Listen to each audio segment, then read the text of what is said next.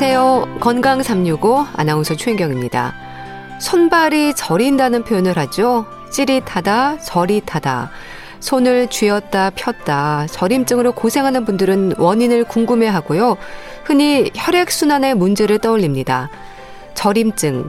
증상으로 얘기되는 저린 증상의 원인이 혈액순환의 문제가 전부인 걸까요? 실제 혈액순환이 안 될 때 저림증이 나타나는 건 맞는 얘기일까요? 저림증을 증상으로 하는 다른 질환들은 없을지 위험 신호를 생각해서 검사를 받아봐야 하는 부분은 없을지 오늘은 저림증에 대해서 알아보겠습니다. 건강 365 조수미 소향의 꽃밭에서 듣고 시작하겠습니다.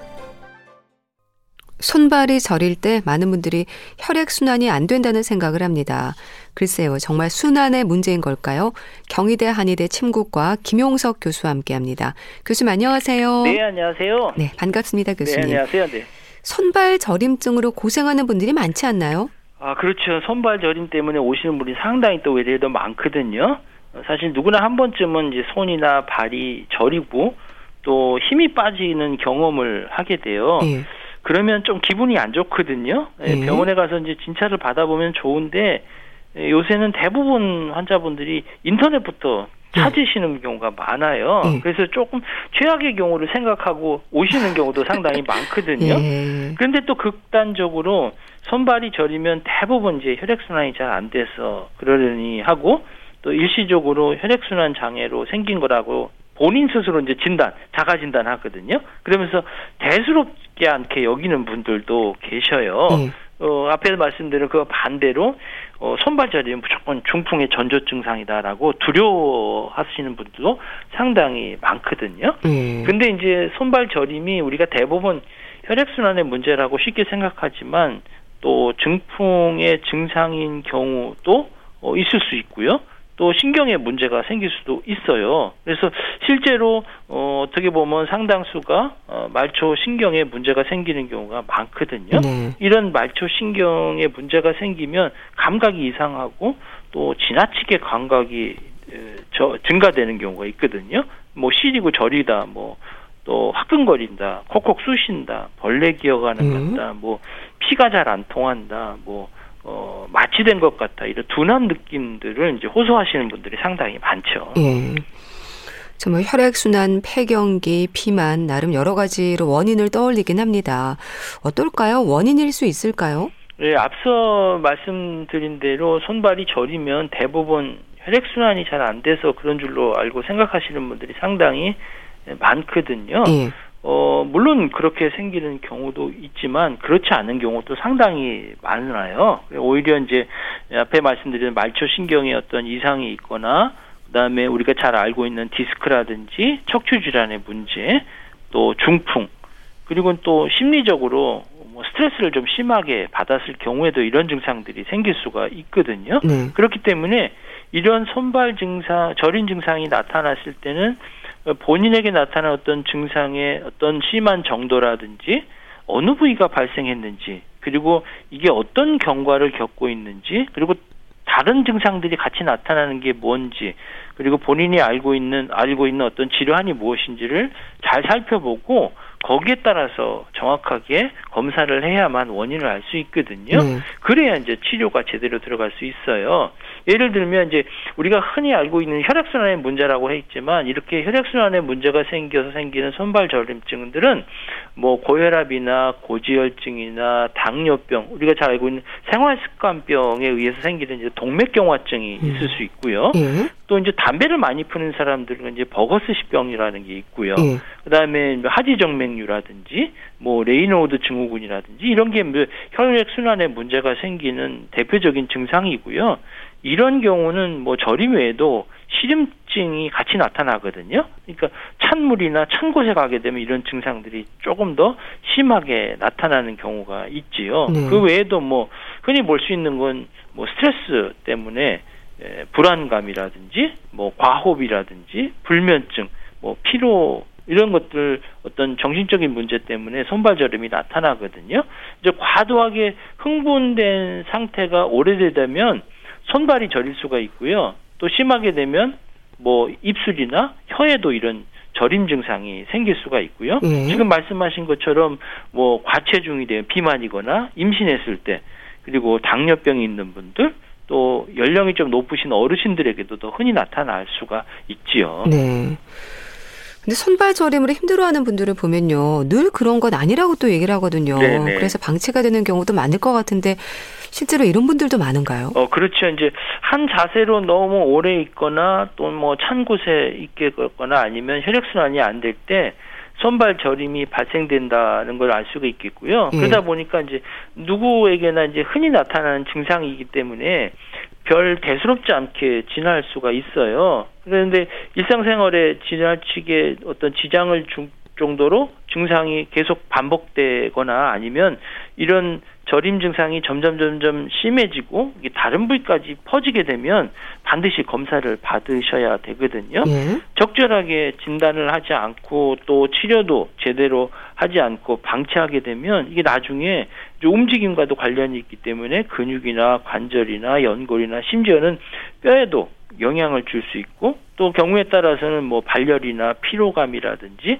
아니면 불면증 같은 이런 음. 전신적인 증상도 같이 나타나고요. 네. 또 이제 우울증 같은 이런 정신적인 어떤 증상도 나타날 수가 있어요. 네. 그래서 초기에 사실 원인을 정확하게 파악해서 치료를 해야 되고요. 또 저림 부위가 일정하지 않고 반복적일 경우에는 대부분 어, 신경적인 문제가 있을 수 있기 때문에 이 원인이 뇌의 문제인지 척추의 문제인지 또 아니면 말초신경이 문제인지를 원인을 파악해 보는 게 중요하죠. 예. 좀 교수님 손발 저림증의 원인을 생각할 때 이게 단순하지 않다고 들었습니다. 손목 터널 증후군이나 흔히 말하는 목 디스크, 허리 디스크로도 저림 증상은 있지 않나요? 네, 그렇죠. 이제 이런 경우가 신경에 문제가 생기는 경우거든요. 이런 음. 경우가 상당히 더 많아요. 혈액 순환의 문제보다도. 그래서 이제 손목 터널 증후군, 뭐 디스크 어, 이런 것들이 말초 신경에 문제가 생겨서 저름 저림증이 이제 생기는 거거든요. 음. 대개 이제 신경이 눌리거나 또는 어떤 다른 전신적인 질환의 합병증으로 인해서 이런 선발 저림이 생기는 경우를 이제 압박성 말초신경 장애라고 얘기하거든요. 네. 어딘가 신경이 압박된다는 거예요. 어, 단단한 어떤 근막이나 또는 인대를 통과하는 부위에 이제 눌려서 신경이 눌리거나 아니면 뼈에 돌출된 부위를 지나가는 부위가 눌려서 이런 증상들이 생기는데 이게 대표적인 게 우리가 손목 터널 증후군이라는 네. 거고요. 또 이제 당뇨로 인해 생기는 경우는 당뇨뼈성 말초신경병 그리고 척추 질환과 연관되어 흔히 나타나는 게 바로 디스크 증상이 대표적인 거거든요. 일반적으로 이제 손목 통증뿐만 아니라 저린 증상을 나타내는 것이 이제 가장 흔한 게 손목 터널 증후군이에요. 음. 이게 손목 터널 증후군이라는 건 손목 인대라든지 손목 관절에 있는 구조물이 그 정중신경이라는 신경을 눌려서 이렇게 생기는 거거든요. 이 특징적인 게 뭐냐면 첫 번째, 두 번째 손가락에 저린 증상이 나타나고요. 네. 일을 많이 하게 되면 심해지는 거예요. 손을 안으로 음. 굽히는 음. 일을 많이 하게 되면 음. 특히 그러면 이제 손을 털면 이제 증상들이 좀 완화되거든요. 그래서 이걸 진단할 때 보면 손목을 완전히 안으로 굽힌 상태에서 손의 통증이나 저림 증상들이 나타나거나 또 손목 가운데 말초신경이 지나가는 부위를 누리거나 가볍게 이렇게 두들겼을 때 저림 증상이 나타나면 이제 손목 터널 증후군을 의심해 볼 수가 있고요. 음. 대개 이제 남성보다는 여성들이 많이 이 발생하게 돼요. 왜냐하면 음. 주부들이 하는 일들이 대부분 이렇거든요. 뭐 뚜껑을 따거나 행주를 짜거나 음. 걸레를 짜거나 대개 이제 손목을 비트는 동작을 움직였을 때 이런 증상들이 자주 발생하게 되지요. 네. 중풍에도 저림증이 나타날 수 있다는 건 맞는 얘기인가요? 어, 그렇죠. 특히 이제 이런 경우는 고령층에서 연령이 많으신 분들에게 이런 현상이 생기고요. 어, 가장 무섭고 또 빠르게 대처해야 될 것이 바로 중풍에 의한 어, 손발 저림이라고 볼 수가 있거든요. 음. 어, 평소에는 괜찮았는데 갑자기 손발이 저리기 시작해서 이런 저림 증상의 발생 시점을 정확히 알고 있는 경우 또뭐 두통이나 어지럼증 또 말하는데 불편함이라든지 입술이 저리거나 팔다리가 힘이 빠지는 증상이 나타날 경우 또 이제 뭐 한쪽에 팔다리가 어떤 증상이 나타날 경우는 뭐 중풍이 아닌가 이런 생각을 해볼 수가 있지요. 네. 근데 그 외에도 뭐 앞에 말씀드린 디스크도 이런 비슷한 증상들이 생길 수가 있거든요. 네. 손이 저리는 증상과 함께 이제 손가락까지 전기가 오는 듯한 이런 찌릿찌릿한 증상들이 목 디스크인 경우가 상당히 많아요. 동의보감에 보면은 뭐 엄지 손가락, 첫 번째 손가락, 두 번째 손가락이 저리면 3년 내에 중풍이 온다 이런 음. 말도 있거든요. 네. 사실 뭐 혈액 순환에 문제가 생길 수 있지만 목 디스크 때문에 이런 증상들도 나타날 수 있기 때문에 이것은 정확하게 감별을 할 필요가 있지요. 네. 또 임신풍이라는 말도 하지 않습니까? 임신 중에 절인 증상을 느끼는 분들도 많던데요. 그렇죠. 임신풍이라는 것은 임신 중에 풍이라는 건 마비감이 생기거나 절인감을 생긴 거를 임신풍이라고 얘기하는 거거든요. 네. 특히 이제 임신부 같은 경우는 에, 물론 손을 많이 쓰지는 않잖아요. 쓰는 분도 있겠지만 이건데 이 그렇게 쓰지 않더라도 이런 저림 증상이 나타나는 이유는 뭐냐 하면 이러면 임신을 하게 되면 몸이 자꾸 붓잖아요. 예. 이 붓게 되는 이유는 뭐냐면은 임신 중에는 태아에게 영양을 공급하고 나중에 이제 출산에 일어날 출혈을 대비하기 위해서 우리 몸이 혈액이 한 45에서 50% 증가되거든요. 그러면 체내 수분도 마찬가지 늘어나잖아요. 그래서 이제 절인 증상들이 생기기 때문에 네. 임산부는 보통 여성보다는 손목 터널 증후군에 발생할 율이 3배 이상 높다고 이렇게 되고 있어요. 네. 물론 이런 절임 증상이나 붓는 증상들이 출산 후가 되면 뭐 한 달이 지나되면 어느 정도 이제 불순물들이 빠져나가고 수분이 배출되기 때문에 증상이 호전 되기 때문에 아주 심각한 경우가 아니라면 뭐 수술적인 요법은 하지는 않죠. 네.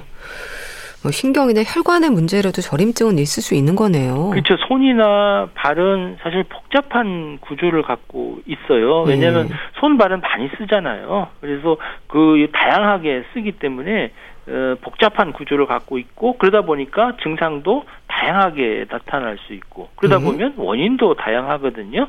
뭐 단순하게 앞에 말씀드렸던 손목 터널 증후군도 이런 형태가 나타날 수도 있고 또 목 디스크나 허리 디스크 뭐 신경에 있는 목 경추뼈나 또 목뼈나 허리뼈 사이에 있는 디스크 내부에 있는 수액이 빠져나와서 신경을 눌리니까 팔, 다리, 뭐 어깨, 손발 저림 이런 현상가 나타날 수 있고요. 네. 혈액 순환에 문제가 생겨도 생기고 뭐 류마티스 관절염에 생길 수도 있고 또 말초 신경에 어떤 병이 생길 수도 있고 또는 심지어는 이제 중풍의 원인이 될 수도 있기 때문에 다양하게 발생한다고 볼 수가 있죠. 네.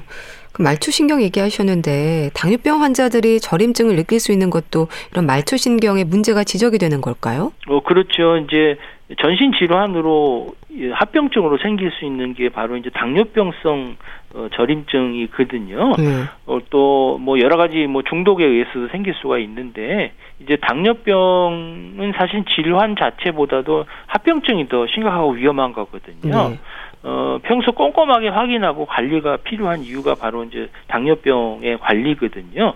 대개 당뇨병 합병증 하면 이제 손발 저림이나 어떤 감각의 이상이 나타나는 말초신경병증을 이제 의심해 볼 수가 있고요. 네. 어, 대개 이런 경우는 혈당 조절이 잘 안 돼서 생기는 경우가 많아요. 그러니까 고혈당 상태로 계속 유지가 돼 있는 경우에는 말초신경들이 쉽게 손상을 당할 수가 있거든요. 그러면 이제 말초신경 중에는 감각신경도 있고 운동신경도 있고 자율신경도 있기 때문에 여기에서 음. 각각 이상이 나타나거든요. 예. 적절하게 관리하지 않으면 결국에는 말초 혈관 질환과 동반되기 때문에 뭐 피부가 썩는 이런 현상들 그리고 심각하게 되면 다리를 절단해야 되는 이런 상태까지 음. 초래할 수가 있어요. 네. 대부분 이런 경우에 이런 증상들이 발생될 수 있는 위험한 분들은 어떤 분이냐면 연세가 높으신 분들이라든지 당뇨병을 앓고 있는 기간이 조금 오래되신 분들, 음. 혈당 조절이 잘 안 되는 분들, 고혈압이나 담배 피시는 분들, 이런 분들, 비만한 분들, 이런 분들이 위험 인자가 될 수 있고요. 음. 특징적인 소견들은 뭐냐면 대체로 이제 서서히 진행하기 때문에 잘 이해하기가 어, 인지하기가 쉽지가 않아요. 그렇지만 주요 증상들은 이제 손끝, 발끝이 찌릿찌릿하고 아프고 아주 예리한 통증이 나타나고요.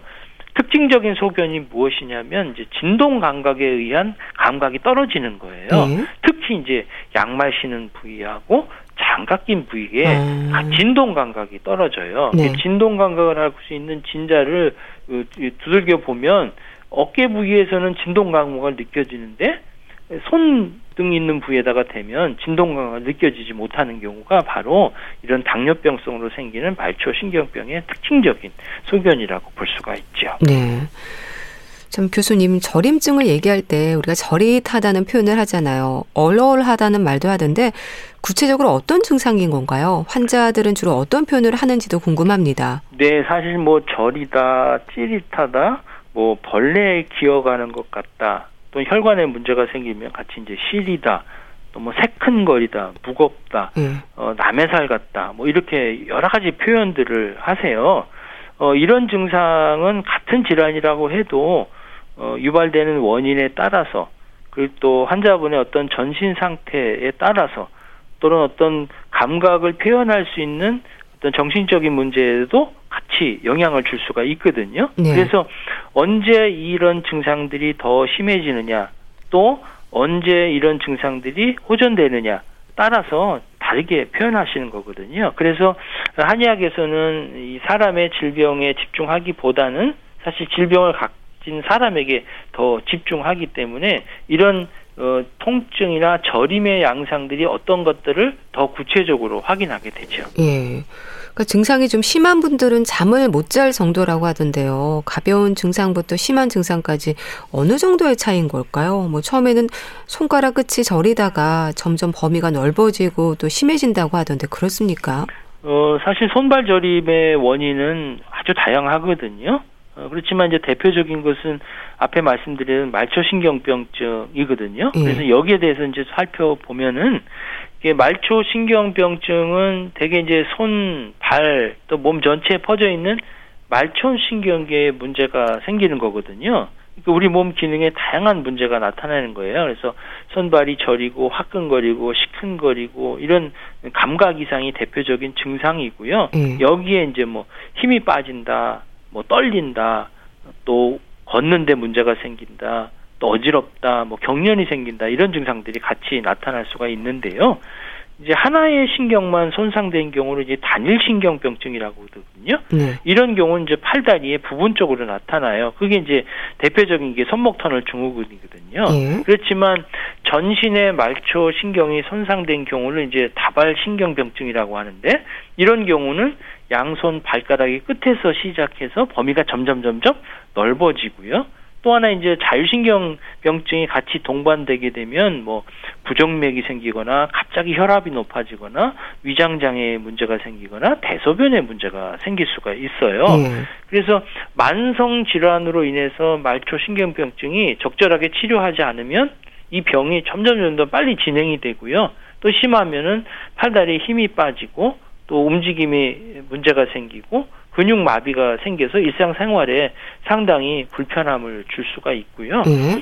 어, 동의보감에 보면 이런 경우는 이제 한의학에서는 빗증이라고 하거든요. 절일 빗자를 써서 이런 경우는 우리 몸에 전기가 부족하거나 다시 말해서 면역력이나 또 체력이 좀 떨어지게 되면 기혈이 허약해서 또 이런 상태에서 오랫동안 찬 곳에 있거나 습한 곳에 있거나 또는 뭐 땀을 많이 흘 위해 찬바람을 쐬게 되면 이런 찬바람이나 또 나쁜 기운이나 또 습한 기운이 바깥에서부터 우리 몸에 침입해서 병이 발생하는 것으로 보고요. 이게 음. 오랫동안 방치하게 되면 이 나쁜 기운이 우리 안에 내부에 오장육부에 들어가고 여러 가지 병을 일으킨다고 하는 이런 이론들을 발표하고 있죠. 네. 그럼 진료실에서 환자가 말하는 증상으로도 어느 정도는 질환을 짐작할 수 있는 걸까요? 네, 그렇죠. 이제 말초신경의 이상은 증상의 심한 정도하고 또 어느 부위가 그렇게 아픈지 또 저린지 그리고 이 병이 어떻게 진행하고 있는지 그리고 다른 중반된 증상들이 있는지 이게 언제 더 심해지는지를 반드시 파악하게 되거든요. 음. 그리고 이제 다른 어떤 신경학적인 어떤 이상의 유무들은 검사를 통해서 이제 판단하게 되고요. 또 필요하게 되면 뭐 혈액 검사 같은 것들을 해서 전신적인 어떤 이상이 있는지를 확인해 볼 필요가 있는 거죠. 네. 교수님, 이 손발 저림의 증상을 좀 완화하기 위해서 침 치료뿐 아니라 한약이 처방이 되기도 하죠. 그렇죠. 이제 비증의 한의학적인 치료 방법은 비증의 원인은 뭐 풍, 한, 습, 열 이런 것들 외부의 나쁜 기운들을 없애고 또 기운을 소통시켜 주는 치료를 하고요. 그다음에 우리 몸을 따뜻하게 해서 또 기혈을 소통시켜 주는 그런 원칙도 있고 네. 또 우리가 상처가 나거나 어떤 부은 것들을 삭혀서 통증을 없애주는 이런 치료법들을 활용하게 되거든요. 그래서 기본적으로는 침치료, 뜸치료, 약물 치료를 하고요. 그 외에도 뭐 추나 치료나 아니면 운동요법을 병행하게 되고요. 네. 그래서 증상으로 보면 뭐 급성기, 만상기 이렇게 나눌 수가 있는데 주로 급성기에는 염증을 없애주는 처방을 쓰고요.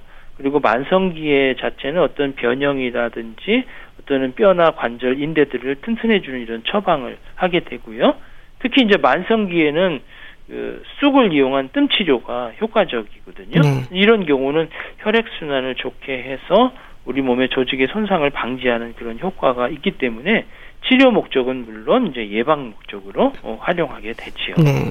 그럼 어떤 약재들이 쓰이나요? 어, 대개 보면 이제 연구한 이런 결과들을 보면 뭐 우술이라는 약재들도 음. 있고요. 두충 같은 약재, 허리나 뭐 그다음에 무릎 같은 데 도움을 줄 수 있고요. 그다음에 오가피라든지 아니면 계피 같은 것들은 손발의 저림질 같은 것들을 확인해 볼 수 있고 그것들을 치료하는 데 도움을 줄 수 있고요. 네.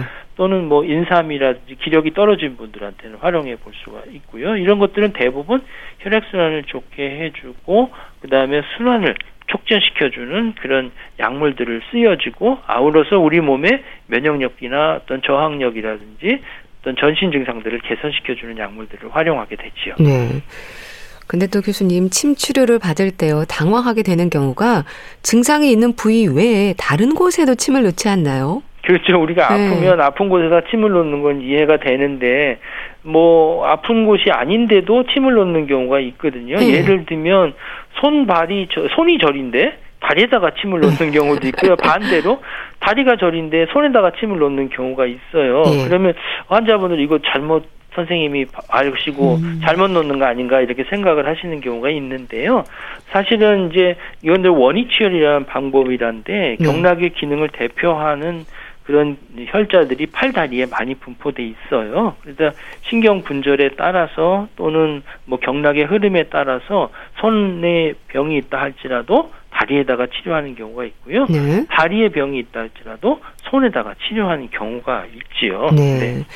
좀 손발 저림의 증상을 완화할 수 있는 운동법 있습니까? 대개 이제 간단하게 하는 예방하는 방법 중에 이제 손목 터널 증후군을 제가 예를 들면요. 예? 우리 손목 터널 증후군은 손목을 안으로 굽힐 때 통증이 더 심한다고 말씀드렸잖아요. 그러니까 한쪽 팔을 쭉 펴고요. 손바닥을 바깥으로 보이게 한 다음에 예? 그다음에 다른 쪽 팔로 손가락 안쪽을 잡아당겨 주는 거예요. 음. 다시 한번 말씀드리면 네. 한쪽 팔을 쭉 뻗고요. 그다음에 손바닥을 밖으로 보이게 한 후에 예? 다른 쪽 팔로 손가락을 안쪽으로 잡아 당기는 네. 거예요. 네. 그러면 이 눌렸던 신경들이 더 늘어나는 이런 효과가 아, 있거든요. 네. 그 다음에 두 번째 할 수 있는 거는 뭐냐면 손바닥을 마주 보고요.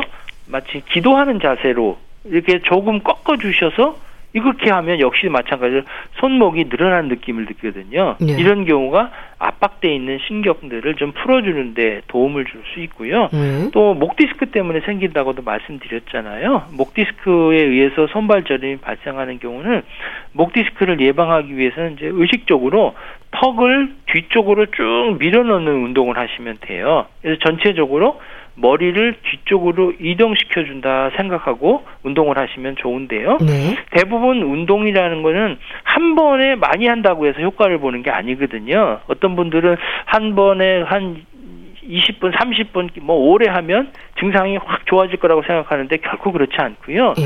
운동은 항상 시계 태압 감듯이 꾸준하게 해주시고 그리고 규칙적으로 해주시는 것이 매우 중요하죠. 네.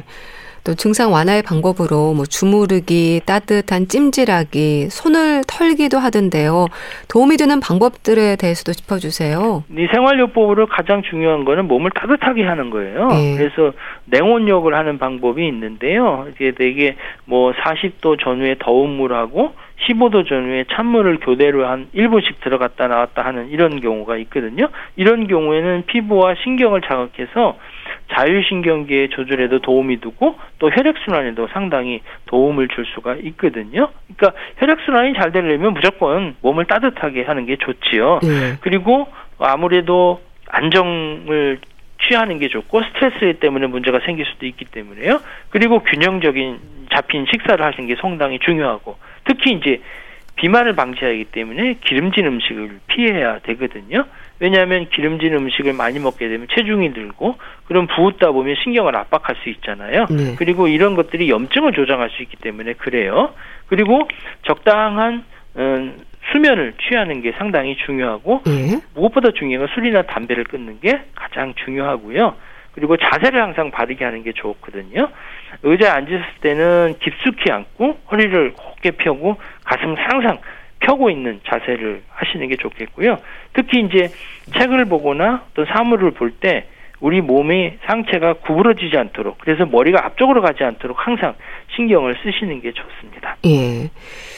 어, 이 손목 터널 증후군이나 추간반 탈출증으로 인한 저림증임에도 뭐 골프라든지 오히려 증상을 또 악화시킬 수 있는 운동이나 생활 습관도 있을까요? 그렇죠. 이제 골프가 좋다고 해서 이제 목 디스크나 허리 디스크 있는 분들이 그것들을 많이 하시는 경우 있는데 예. 허리를 갑자기 틀기 때문에 오히려 불편함이 있고요. 그 손목 터널 증후군 같은 경우도 마찬가지로 골프채가 조금 얇은 것 같은 거를 꽉 잡을 경우에는 어, 손목에 부담이 갈 수 있으니까 조심하셔야 되거든요. 이런 손목 터널 증후군들을 악화시킬 수 있는 요인들은 주부들이 많이 생긴다고 말씀드렸잖아요. 네. 그래서 걸레를 빨고 짜고 하는 이런 살림살이가 문제가 있어요. 그래서 이런 경우는 조금 어, 이렇게 가사를 분담하시는 게 좋겠고요. 또 여성들은 이런 오랜 기간 동안 반복해온 이 가사 때문에 이런 것들이 있기 때문에 행주를 빨거나 뭐 걸레를 빨거나 이런 것들은 좀 주의를 하시고요. 예. 그리고 어, 증상이 악화되면 물건을 집어도 감각을 느끼지 못하는 경우가 있기 때문에 키보드나 마우스를 사용하는 동안에 손목의 위치를 잘 해주시고요. 또 하나 이제 전동 기구 같은 거 쓰잖아요. 예. 드르륵 하는 거 진동기기요. 그렇게 되면은 진동에 많이 노출되게 되면 마찬가지로 이런 저림 증상들이 생길 수가 있고요. 또 요새 컴퓨터 많이 하시잖아요. 타이핑 많이 하는 경우도 손목을 지나치게 사용하기 때문에 예. 이런 경우도 문제를 생길 수 있으니까 조금 쉬어가면서 하시는 게 좋을 것 같고요. 네. 어, 이런 동작들이 자꾸 자꾸 신경에 붙고 이런 압박을 촉진하기 때문에 이런 증상들을 악화시키기 때문에 가급적 뭐 피하시는 게 좋겠고 그리고 피치 못하게 하실 경우에는 항상 일정 기간 시간을 두고 좀 휴식기를 잡는 것이 좋을 것 같습니다. 네, 말씀 잘 들었습니다. 자, 오늘은 손발 저림증에 대해서 자세히 짚어봤는데요. 경희대 한의대 침구과 김용석 교수와 함께했습니다. 감사합니다. 네, 감사합니다.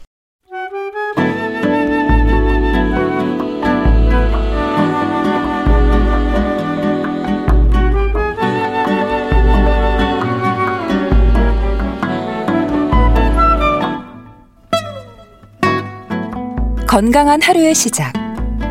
KBS 라디오 건강 365. 최윤경 아나운서의 진행입니다.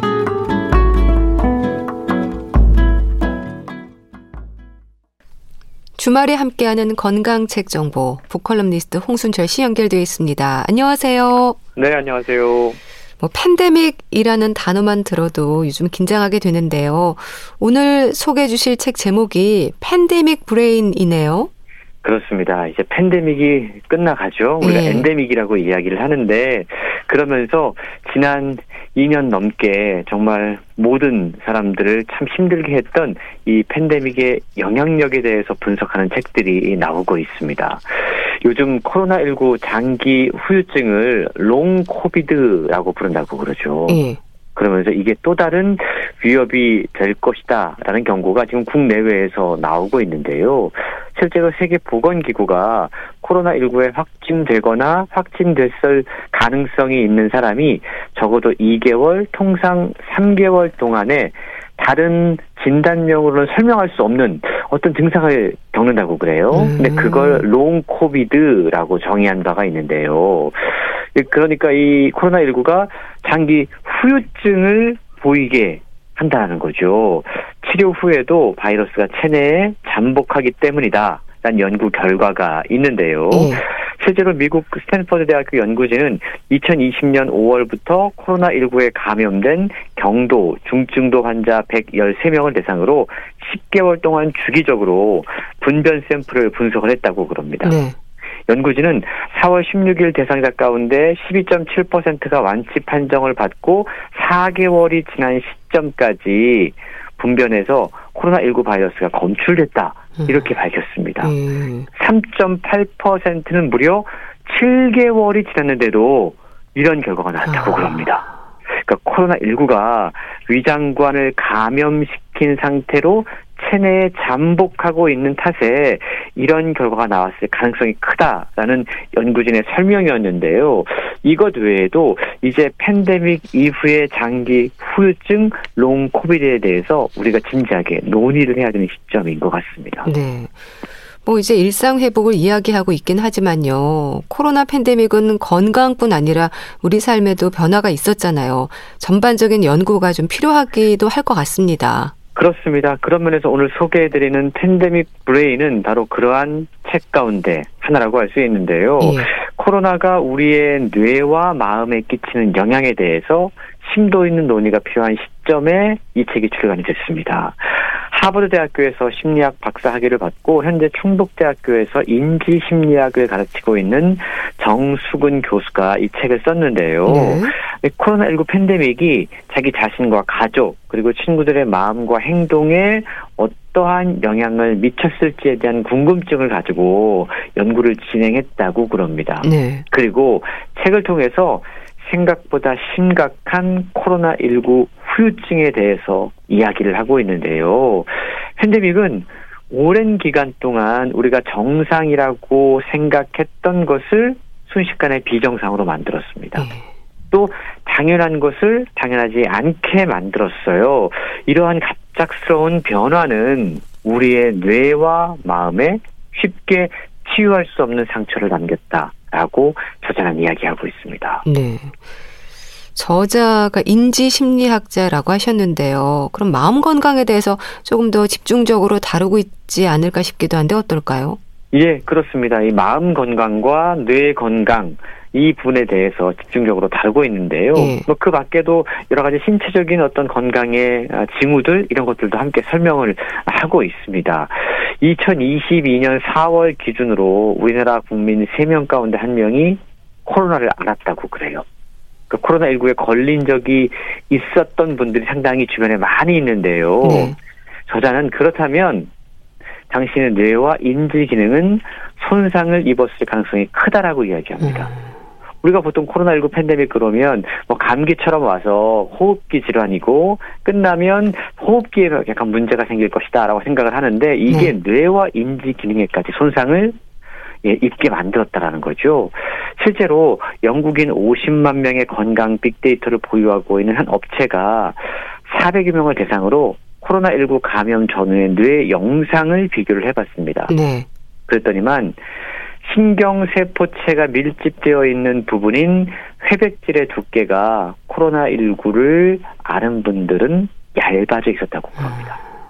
또 다른 연구에서 코로나19 사망자의 뇌를 검사를 했더니만 마치 치매 같은 퇴행성 뇌 질환을 앓은 사람의 뇌처럼 여기저기 손상을 입은 것을 발견했고 특히 고위 인지 기능을 담당하는 대뇌피질 신경세포들이 망가진 것을 확인할 수 있었다고 그럽니다. 네. 코로나19에 걸린 분들도 분명히 이렇게 뭔가 어, 후유증이 있는 거고요. 더 큰 문제는 코로나19에 걸린 적이 없다고 하더라도 네. 뇌 손상과 인지 기능 저하를 피하기가 어렵다는 점입니다. 음. 예. 왜냐하면 지난 오랜 기간 동안 거리두기, 자가격리, 이동 제한, 지역 봉쇄 이러한 팬데믹이 초래한 사회적인 고립이 우리의 뇌와 인지 기능에 손상을 입혔기 때문인데요. 남극 기지라던가 우주 정거장 여긴 정말 외부 사회와 단절돼 있잖아요. 예. 여기에서 생활한 분들의 뇌를 조사를 해보면 기억력을 담당하는 해마를 비롯해서 여러 영역의 크기가 줄어 있다고 그럽니다. 아... 주의 기능과 공간 인지 과제 수행 능력이 저하되었는데요. 네. 그래서 과학자들은 코로나19 팬데믹을 두고 인류를 대상으로 한 사상 최대의 사회적 고립 실험이었다라고 이야기한다고 그럽니다. 네. 사상 최대의 사회적 고립 실험이라는 말이 가슴에 좀 와닿네요. 그러니까 코로나19 감염 이후에 후유증을 겪는 분들도 있고요. 여러 변화들이 있던데요. 그렇습니다. 사실은 저도 코로나19를 경험을 했거든요. 네. 그때도 제가 느꼈던 증상이 두통, 피로, 기억력 감퇴 이런 것들이었어요. 네. 그리고 실제로 코로나19를 겪었던 분들이 가장 많이 호소하는 게 brain fog 증상이라고 그럽니다. 음. 이게 뭐냐면 머릿속이 뭔가 안개가 낀 것처럼 멍한 그런 느낌들. 네. 이게 바로 코로나 불황이 어, 우리에게 인지 기능의 문제를 가져온다는 건데요. 문제는 이 코로나 기간 동안 많은 분들이 경제적 상황이 사실은 좋지 않았지 않습니까? 예. 지갑이 얇아지면 자신감이 떨어진다는 말이 있어요. 그래서 팬데믹으로 인한 경제적 어려움이 자신감뿐만이 아니고 인지 기능까지 떨어뜨렸다라는 보고가 세계 소개가 되고 있는데요. 예. 인간의 뇌가 한 번에 처리할 수 있는 정보의 양이 상당히 한정적이라고 그럽니다. 그런데 코로나 불황 때문에 우리는 걱정과 고민거리가 늘어났습니다. 예. 그렇게 되면 중요한 정보에 집중하지 못하는 결과가 나오게 되죠. 쉬운 말로 돈 문제를 걱정하다 보니까 정말 중요한 다른 의사 결정을 해야 될 때 제대로 판단하거나 결정할 수 없는 상황이 우리들에게 벌어지고 있다라는 겁니다. 네. 사실 코로나19가 전 연령대 모든 사람들에게 큰 피해를 입혔지만 최근 특히 어린이 청소년들에게 어떠한 부정적인 영향이 있었는지를 집중적으로 소개를 하고 있었습니다. 팬데믹 한가운데서 우리의 아이들은 정말 괜찮을까? 한번 네. 좀 질문을 해 봐야 되는데요. 2020년과 2021년에 출생된 아이들의 인지 기능 검사 점수를 보면 다른 해에 태어난 아이들보다 떨어진다라는 미국의 연구 결과가 음. 나와 있다고 그럽니다. 예. 엄마의 스트레스 그리고 경직된 일상의 분위기가 아이의 인지 발달에 아무래도 부정적인 영향을 끼칠 수밖에 없었다라는 건데요. 그나마 다행인 점은 아이와 눈을 맞추고 말을 걸어주고 안아주고 이후에 우리가 충분한 애정과 자극 활동을 주면 발달 수준이 얼마든지 회복될 수 있어서 이제라도 그러한 노력들을 하면 좋다라는 부분이기도 합니다. 네. 그 앞서 brain fog에 대한 얘기도 말씀 주셨는데요. 실제로 코로나19에 감염이 되고 나서 집중력이나 기억력에 문제가 생겼다. 이런 호소를 많이 한다고 들었습니다. 그렇습니다. 그래서 지금 세계 의학계가 여러 long COVID 증상 가운데 이 brain fog를 상당히 주의 깊게 살펴보고 있는 중이라고 그럽니다. 예. brain fog는 안개 낀 뇌라는 의미를 갖고 있는데요. 질병은 아니지만 머릿속에 안개가 낀 것처럼 멍한 느낌이 지속되는 거예요. 집중력이나 기억력이 떨어지는 겁니다. 우울해지는 겁니다. 예. 마치 비행기를 오래 타고 나서 내렸을 때 약간 멍한 느낌, 시차가 적응이 안 된 느낌 이런 것들이 brain fog의 증상이라고 그러는데 네. 미국의 한 대학교 신경과 연구팀은 2020년 4월부터 2021년 5월까지 코로나19에 감염된 18세 이상 740명을 대상으로 연구 실험을 진행을 했습니다. 네. 이들 가운데 4분의 1이 확진 뒤 7개월에서 8개월 뒤에도 brain fog를 겪었다라고 호소했다고 그럽니다. 음. 근데 이분들의 평균 연령대는 49세였고요. 감염 이후에 기억력이라든가 판단력이라든가 집중력이 떨어졌다라는 호소를 했다고 그러는데요. 예. 그래서 지금 의학계에서 이 brain fog의 원인을 찾으려는 다양한 후속 연구가 진행이 되고 있습니다. 그 가운데 하나 주목할 만한 게 이 brain fog가 나타난 이유가 우리 뇌혈관 장벽의 손상 때문이다. 라는 의학적인 보고인데요. 독일의 뤼베크 대와 프랑스 리일대 공동 연구팀이 지난해 10월 brain fog의 원인이 뇌혈관 장벽 손상 때문이다. 라는 연구 결과를 국제 학술지에다가 보고를 했다고 그래요. 네. 우리 뇌에 혈관에 장벽이 있는데 이게 뇌와 혈관 사이에 존재하는 세포들의 벽이라고 그럽니다. 그래서 뇌 바이러스라던가 병원체 독성 물질이 침투하지 못하게 막는 역할을 하는데 네. 지금 여기에 손상이 생겼다라는 거죠. 그래서 brain fog는요. 사실 그냥 뭐 기억력이라든가 판단력에 약간 문제가 있는 걸로 그치면 다행인데 네. 이게 심각해지면 치매나 파킨슨병 같은 신경퇴행성 질환이라든가 뇌졸중이라든가 이런 것들을 발생시킬 위험을 증가시킬 수 있다고 그럽니다. 예. 그럼 코로나19 팬데믹으로 인한 뭐 뇌 기능의 회복이라든지 지친 일상을 보듬을 수 있는 방법이랄까요? 이런 부분에 대해서도 책에서 다루고 있을까요? 그렇습니다. 책의 마지막 부분에 뇌 가소성을 활용한 팬데믹 브레인에서 벗어나는 방법이 소개가 되고 있어요. 네. 우리 뇌는 참 신기로운 게 새로운 경험과 자극에 노출될수록 더욱더 발달한다고 그럽니다. 그래서 상당히 단순한 방법이기도 하지만 우리가 어떤 뭐 출퇴근을 할 때 매번 다니는 길이 아니라 새로운 동선으로 가본다던가 예. 아니면 점심 메뉴를 어, 고민을 할 때 매일 먹는 뭐 김치찌개, 된장찌개 말고 평소에 잘 먹지 않는 뭐 라자냐 이런 음. 어떤 특별한 메뉴에 도전한다던가 예. 음악도 매번 듣는 음악이 아니라 새로운 장르의 남미 음악이라든가 이런 거에 음. 도전을 해본다던가 예. 아니면 새로운 취미를 찾는다던가 일상에서의 소소한 변화를 꾀하는 것이 우리의 뇌를 회복시키는 데 가장 중요하다라고 이야기를 하고 있습니다. 또 유산소 운동을 꾸준히 하면 뇌 영역의 부피가 커지고 뇌 영역 간의 연결성도 좋아진다고 그러고요. 예. 충분한 수면, 스킨십 이런 것들이 스트레스 수치를 줄여주고 면역력과 백신 효과를 높여 줄 수 있다고 그럽니다.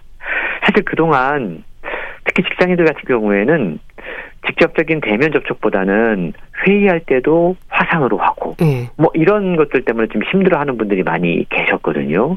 사실 저도 화상 회의를 하지만 참 쉽지가 않습니다. 네. 왜냐하면 모니터를 음. 보고 회의를 한다는 게 어려운 일이고요. 모니터를 보면 다 참석자들이 나만 보는 것 같아요. 실제로 예. 안 그렇잖아요. 네. 각자의 화면을 보고 있는 건데 나만 보고 있는 것 같은 느낌을 받습니다. 그리고 보면 배경 화면을 다양하게 구성을 하다 보니까 상당히 이게 오히려 좀 어지럽다라고 느껴지는 경우들이 있어요. 시선, 몸짓 이러한 비언어적인 신호가 잘 전달되지 않기 때문에 이게 어떤 효과를 낳냐면 우리 뇌가 동시에 처리해야 될 정보가 많아진다라는 겁니다. 네. 오히려 대면 회의보다 비대면 회의가 음. 우리 뇌에는 더 부담스럽게 작용을 한다라는 건데요. 네. 많은 에너지를 더 빨리 소모하게 된다라는 거죠. 그래서 책은 비대면의 기회가 있을 때 어, 그럴 때도 가능한 뭔가 좀 대면할 수 있는 걸로 전화하는 것이 필요하다라고 이야기를 해요. 네. 요즘 보면 수시로 웹캠 켜놓고 음. 일하는 재택근무하는 곳들도 있는데 네. 이런 것들도 쉬는 시간에는 꺼두거나 아니면 참석자들의 얼굴을 다른 인터넷 창으로 가리거나 그래서 약간 주의 분산하는 것이 좋다라고 이야기를 하고 있습니다. 사람들은요, 참 희한한 게 너무 가까워도 피곤해지고요. 너무 멀어져도 음. 피곤해집니다. 네. 이걸 우리가 이제 편안함을 느끼는 개인적인 공간이라고 최근 이야기하고 있는데 예. 그 범위가 평균 0.5에서 1.2m 내외라고 아. 그래요. 그래서 모르는 사람이 가까이 접근하면 불편함과 위협을 느끼고요. 근데 문제는 이 개인적인 공간의 크기가 팬데믹 이후에 더 확장되었다라는 겁니다. 네. 이 전염의 우려 때문에 사실은 사회적 거리두기 때문에 이게 사람들이 뭔가 좀 거리를 두게 되고 우리가 이렇게 되면 안전함을 느끼는 개인적인 공간도 달라질 수밖에 없었던 건데요. 이 밖에도 우리가 코로나 상황을 겪으면서 우리에게 어떠한 변화가 일어났는지, 특히 뇌와 마음에 어떠한 치명적인 손상이 있었는지 책은 자세히 소개를 해주고 있어요. 네. 희망적인 이야기, 우리 뇌는 가소성이 있다는 겁니다. 팬데믹이 끝나고 그리고 엔데믹 상황에서 우리 뇌는 신속하게 적응할 수 있다라고 저는 강조하고 있는데 네. 사소한 변화를 통해서 우리 뇌에 활력을 주는 활동을 좀 해 봐야 될 것 같습니다. 네. 잘 적응할 수 있도록 살피는 것도 중요하겠네요. 팬데믹 브레인 잘 들었습니다. 북컬럼니스트 홍순철 씨였는데요. 감사합니다. 고맙습니다.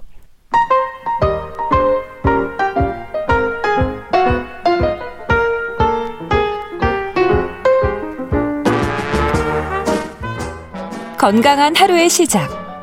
KBS 라디오 건강 365.